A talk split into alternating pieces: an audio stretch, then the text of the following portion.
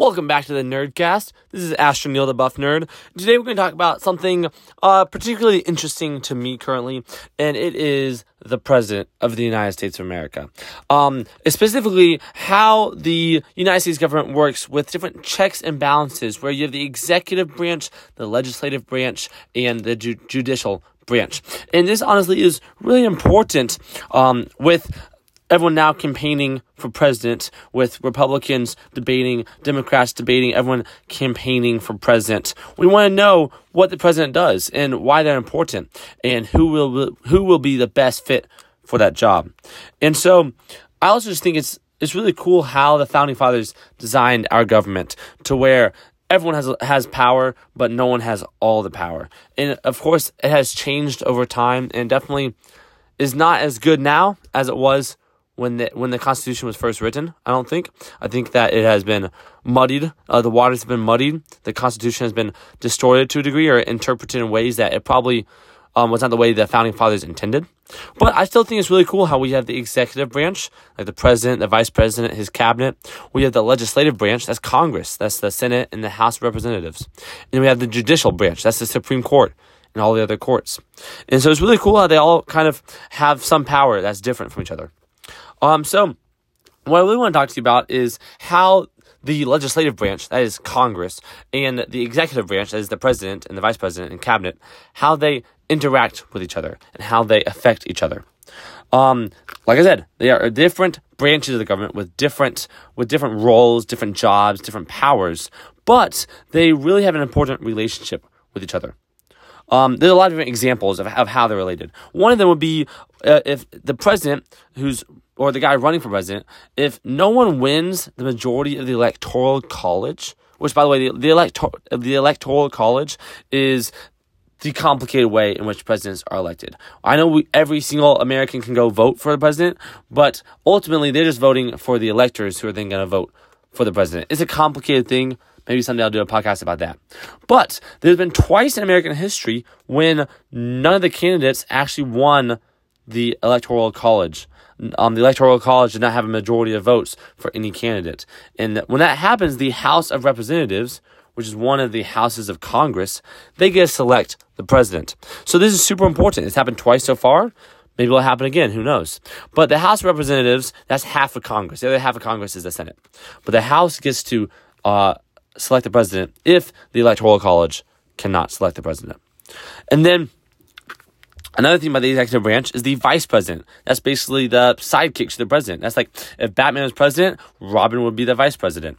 Um, but the vice president is also the presiding officer of the Senate. So he's basically the president of the Senate. Now, used to, the vice presidents do this a lot more than nowadays. Nowadays, the vice president has a lot of other roles as well and is less involved in the Senate. But he still has what's called the deciding vote. So if the Senate is voting something and they're tied or it's a close vote, the vice president can come in and he can vote and break the tie. And so a lot of times he um he has another guy in the Senate, a, a senator, um, who is selected to be the president pro tempore and basically um like command and preside over the Senate. But the vice president is the official head of the Senate and he can come in and run the Senate. So that is that's a really cool thing. Um, now, you you hopefully know this. If you don't, this is like key ground ground ground level 101 government. The Congress passes laws. That's why they're called legislative. But the president is the one who sees that the laws are carried out and enforced and executed. That's why it's called the executive branch. So they work together in that way where Congress is passing laws, the Senate and the House are passing laws, and the president is making those laws happen. Now, the executive branch, that's the president, vice president, the cabinet, etc., they actually get to draw up the federal budget and propose the budget. But Congress is the one that passes it. Okay, so the legislative branch is the one that votes on it and makes sure it actually happens. But then it goes back to the executive branch. The president gets to oversee the spending of the money. So it's bouncing back and forth. No one's doing everything, but everyone is doing something.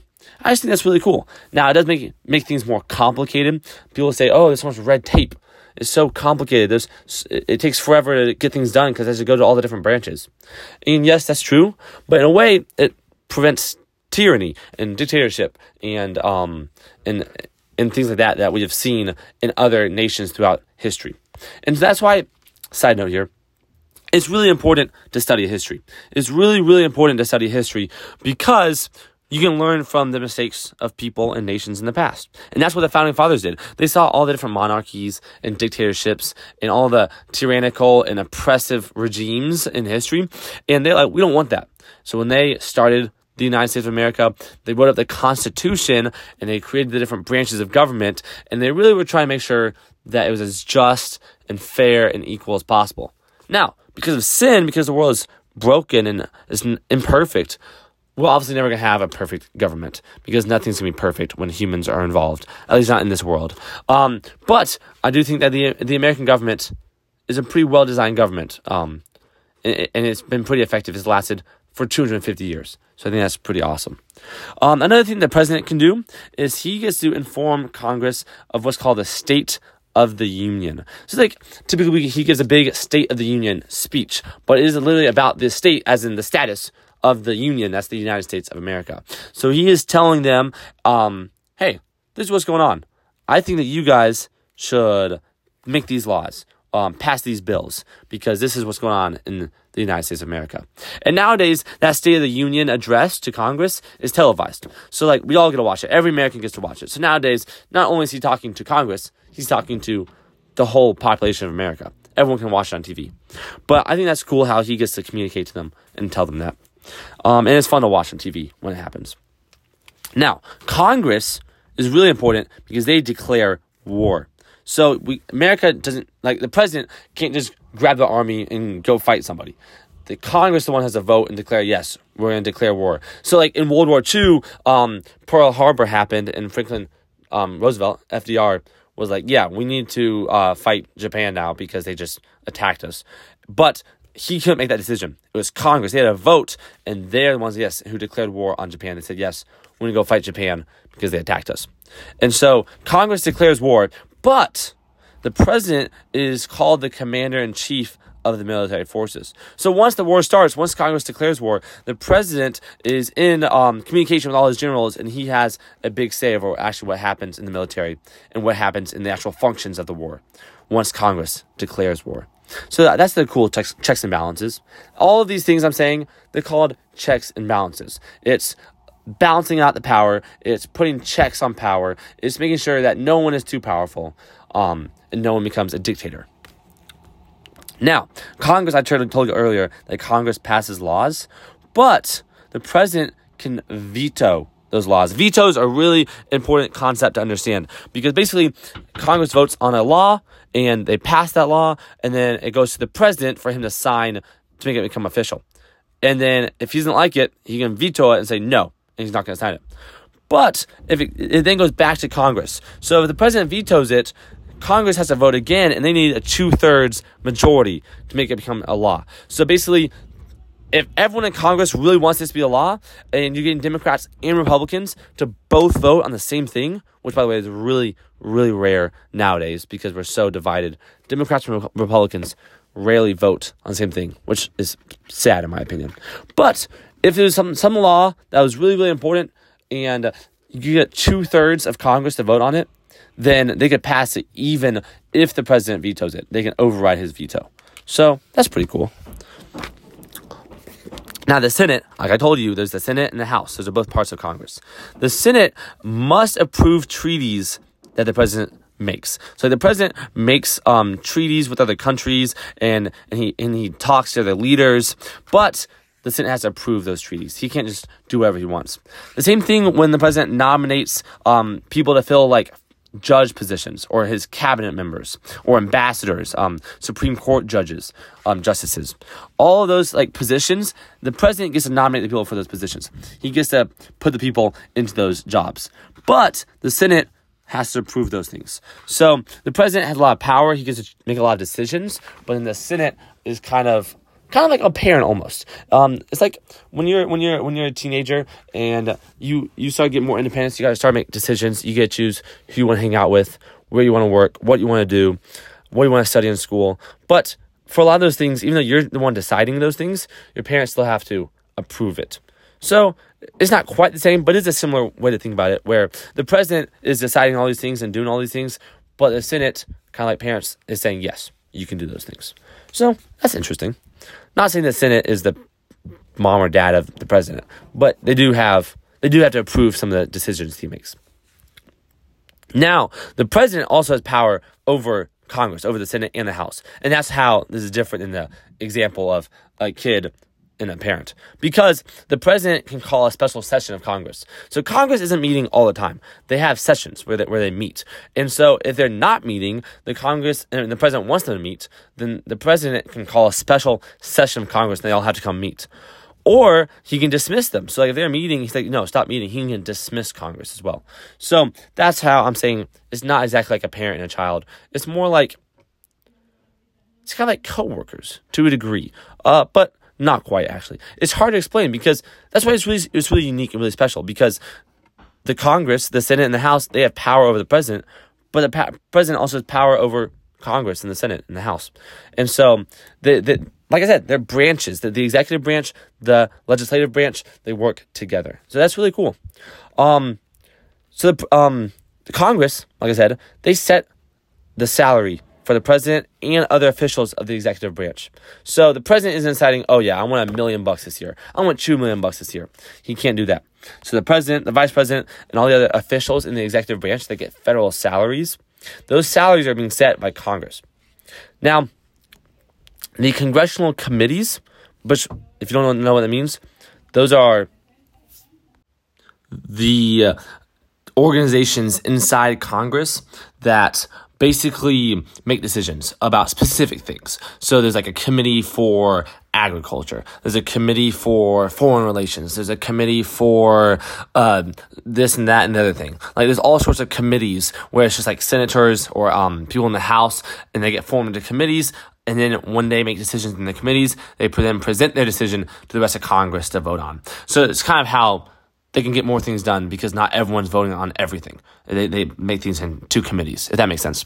But like I said, the committees um, in Congress, they do investigative actions of the president. So like if they're like, what's the president doing? Or what are these other executive officials doing? Then often they'll do investigative actions into what they're doing. Or sometimes the president could ask them, hey, can you investigate this?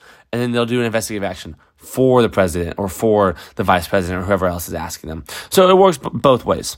Um, and then the last thing I really want to tell you guys about that's super important, um, and this kind of bounces off the idea of investigating the president, is that the House of Representatives has the power to impeach the president. So they're investigating the president, and they're like, we think the president doing something sketchy, doing something illegal, um, not fulfilling his job as the president, then they can impeach him. And impeachment is a massive thing, especially nowadays going on with Donald Trump. You know, everyone trying to impeach Donald, Donald Trump. Um, but other presidents in the past have almost been impeached or have been impeached. For example, you have um, you have Andrew Johnson, who was president after Abraham Lincoln. You have Bill Clinton, um, Richard Nixon. So these guys in the past have been impeached or, or almost been impeached. They um like Nixon resigned before he was impeached. But what the impeachment is is the House of Representatives they investigate into the president and what he's doing and they vote and they're like yes uh, we think that he is not worthy of being president. We think that he is doing things uh, illegal or he's not fulfilling his job duties as president. But impeachment does not end your presidency. Once a president is impeached, it goes to the Senate. And the Senate um, does what's called an impeachment trial. And so impeachment is basically an accusing. The, the House is accusing the president, but then the trial in the Senate is actually the conviction, where the Senate is like, yes, the president is actually guilty of this impeachment and they need to be removed from office. And that has never happened. Um, no, no president has ever been removed from office. They've been convicted uh, by the Senate they have been impeached. So like I said, Andrew Johnson was impeached, Bill Clinton was impeached, um, Donald Trump is getting impeached, and then or has been impeached, and then Richard Nixon almost got impeached, but then he resigned. So those are four presidents that have really been affected by impeachment, and I feel like nowadays, more recently, everyone is always talking about, oh, impeach this president, impeach that president. Impeachment is supposed to be like a really big deal for like when the president's like a traitor to the nation and like doing something really bad. And obviously, people who don't like Donald Trump would argue, oh, yeah, he's horrible and we need to impeach him. And some people like impeach this person, impeach that person. I feel like nowadays it is used as a weapon by political parties just trying to impeach their enemies. And that's not what the point of it was when the founding fathers set up impeachment. It's supposed to be to make sure that we don't get a tyrannical dictator or we don't get some evil person who's going to ruin America. And so I just be cautious that we don't overuse impeachment. But it is it is a valid thing that the House gets to do and the Senate gets to convict them, and that's a process that's set up. And that's the whole point of, of this today's podcast is that there's all these different processes that have been set up between the executive branch and the legislative branch. And we did not even get into the judicial branch. That's a whole nother branch that our government has. But I think that if you're an American citizen, it's super important to understand what your government is, at least like the different branches and how they relate to each other because we have the amazing privilege to vote for our leaders which many people in other nations they can't vote for the leaders and they just have to hope that they get someone who's going to be nice to them. But here in America, we have the power to investigate these things, learn about these things, uh, campaign if we want to, or vote for um, the like vote for those that we want to vote for. And we make committees ourselves and organizations and get other people to help us vote for the candidates that we like. And so we have a, a lot more political power. Every citizen does in america. A lot more political power than many other nations. And so i think we should definitely be glad of that freedom we have, glad of that power we have. And so the big takeaway from today is just understand what or not goes on in the government, at least to a degree, so that you make informed decisions and that you can go and vote and you can talk with others, with your neighbors and your friends, and ask them what they're voting about. And if they're not voting, try to convince them to vote. If they are voting, maybe convince them to vote your way. And that's the really cool thing about America is we have free speech. And we can all vote different ways and we won't get in trouble for how we vote. At least, hopefully not. We're not supposed to get in trouble for how we vote. And so you should be able to talk with someone who is voting differently than you and agree to disagree and just have helpful conversations. And nowadays, that really does not happen a lot at all. That really um, helpful conversations when people can talk to people with disagreeing um, points of view.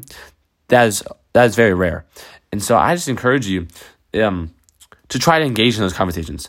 Like talk to people who have different opinions than you and just listen to them and hear the different opinions. Don't don't yell at them, don't get angry at them. Don't try to convince them your way. I may try to convince them a little bit, but in the end you have to be okay with disagreeing. And I think that really grows you as a person and makes you have better relationships with people. And so yeah, that's my encouragement to everyone everyone in America. Stop fighting, stop arguing so much, stop stop like like arguing and debating is good. That's a very good thing. It makes you smarter. It makes you think about your ideas. And maybe you'll end up that you're actually changing your mind instead. Or in a good debate, you might convince the other person to change their mind. But debates and arguments nowadays, those are just yelling matches and fights, and no one is listening to anyone else. And it, yeah, so that's it's really sad to me, honestly, that people don't know how to listen anymore. They talk, talk, talk, they yell, yell, yell, and they have all their ideas and don't listen to anyone else's ideas. And so I think it's really important that all the time you spend talking, you also spend listening. Like I just I'm making this 20 minute podcast where I'm just talking to you guys about what I know and what I think. But the reason I know these things is I've done research, I've listened, I've read, I, have learned, and and so I've, then I've thought and I've developed my opinions. And I, for every time I make a podcast, I have spent even more time learning before I make the podcast, reading and listening and watching. And so I think that's really important for everyone is for all that time you spend talking, all the time you spend writing and typing things up on social media and talking to your relatives and your friends and your neighbors, spend even more time listening to them and learning from them and from everyone else around you. Just get more information because the more information you have, the the more effective um, your your arguments will be and the more logical your ideas will be. You need to have that information and that evidence to back up your opinions. So yeah, um, that is the executive in the legislative branches of the government. I hope you enjoyed today's episode. If you want more political podcast content, let me know. Maybe if I can do enough of these, I'll get a collab with Ben Shapiro one day. But yeah, that's the Nerdcast. Please uh, follow and give us a good rating, a five star review, um, but an honest review. So if, if, like I said, agree or disagree. If you hate my podcast, then give me a one star. That's fine. But anyway, have a great day. I hope you enjoyed.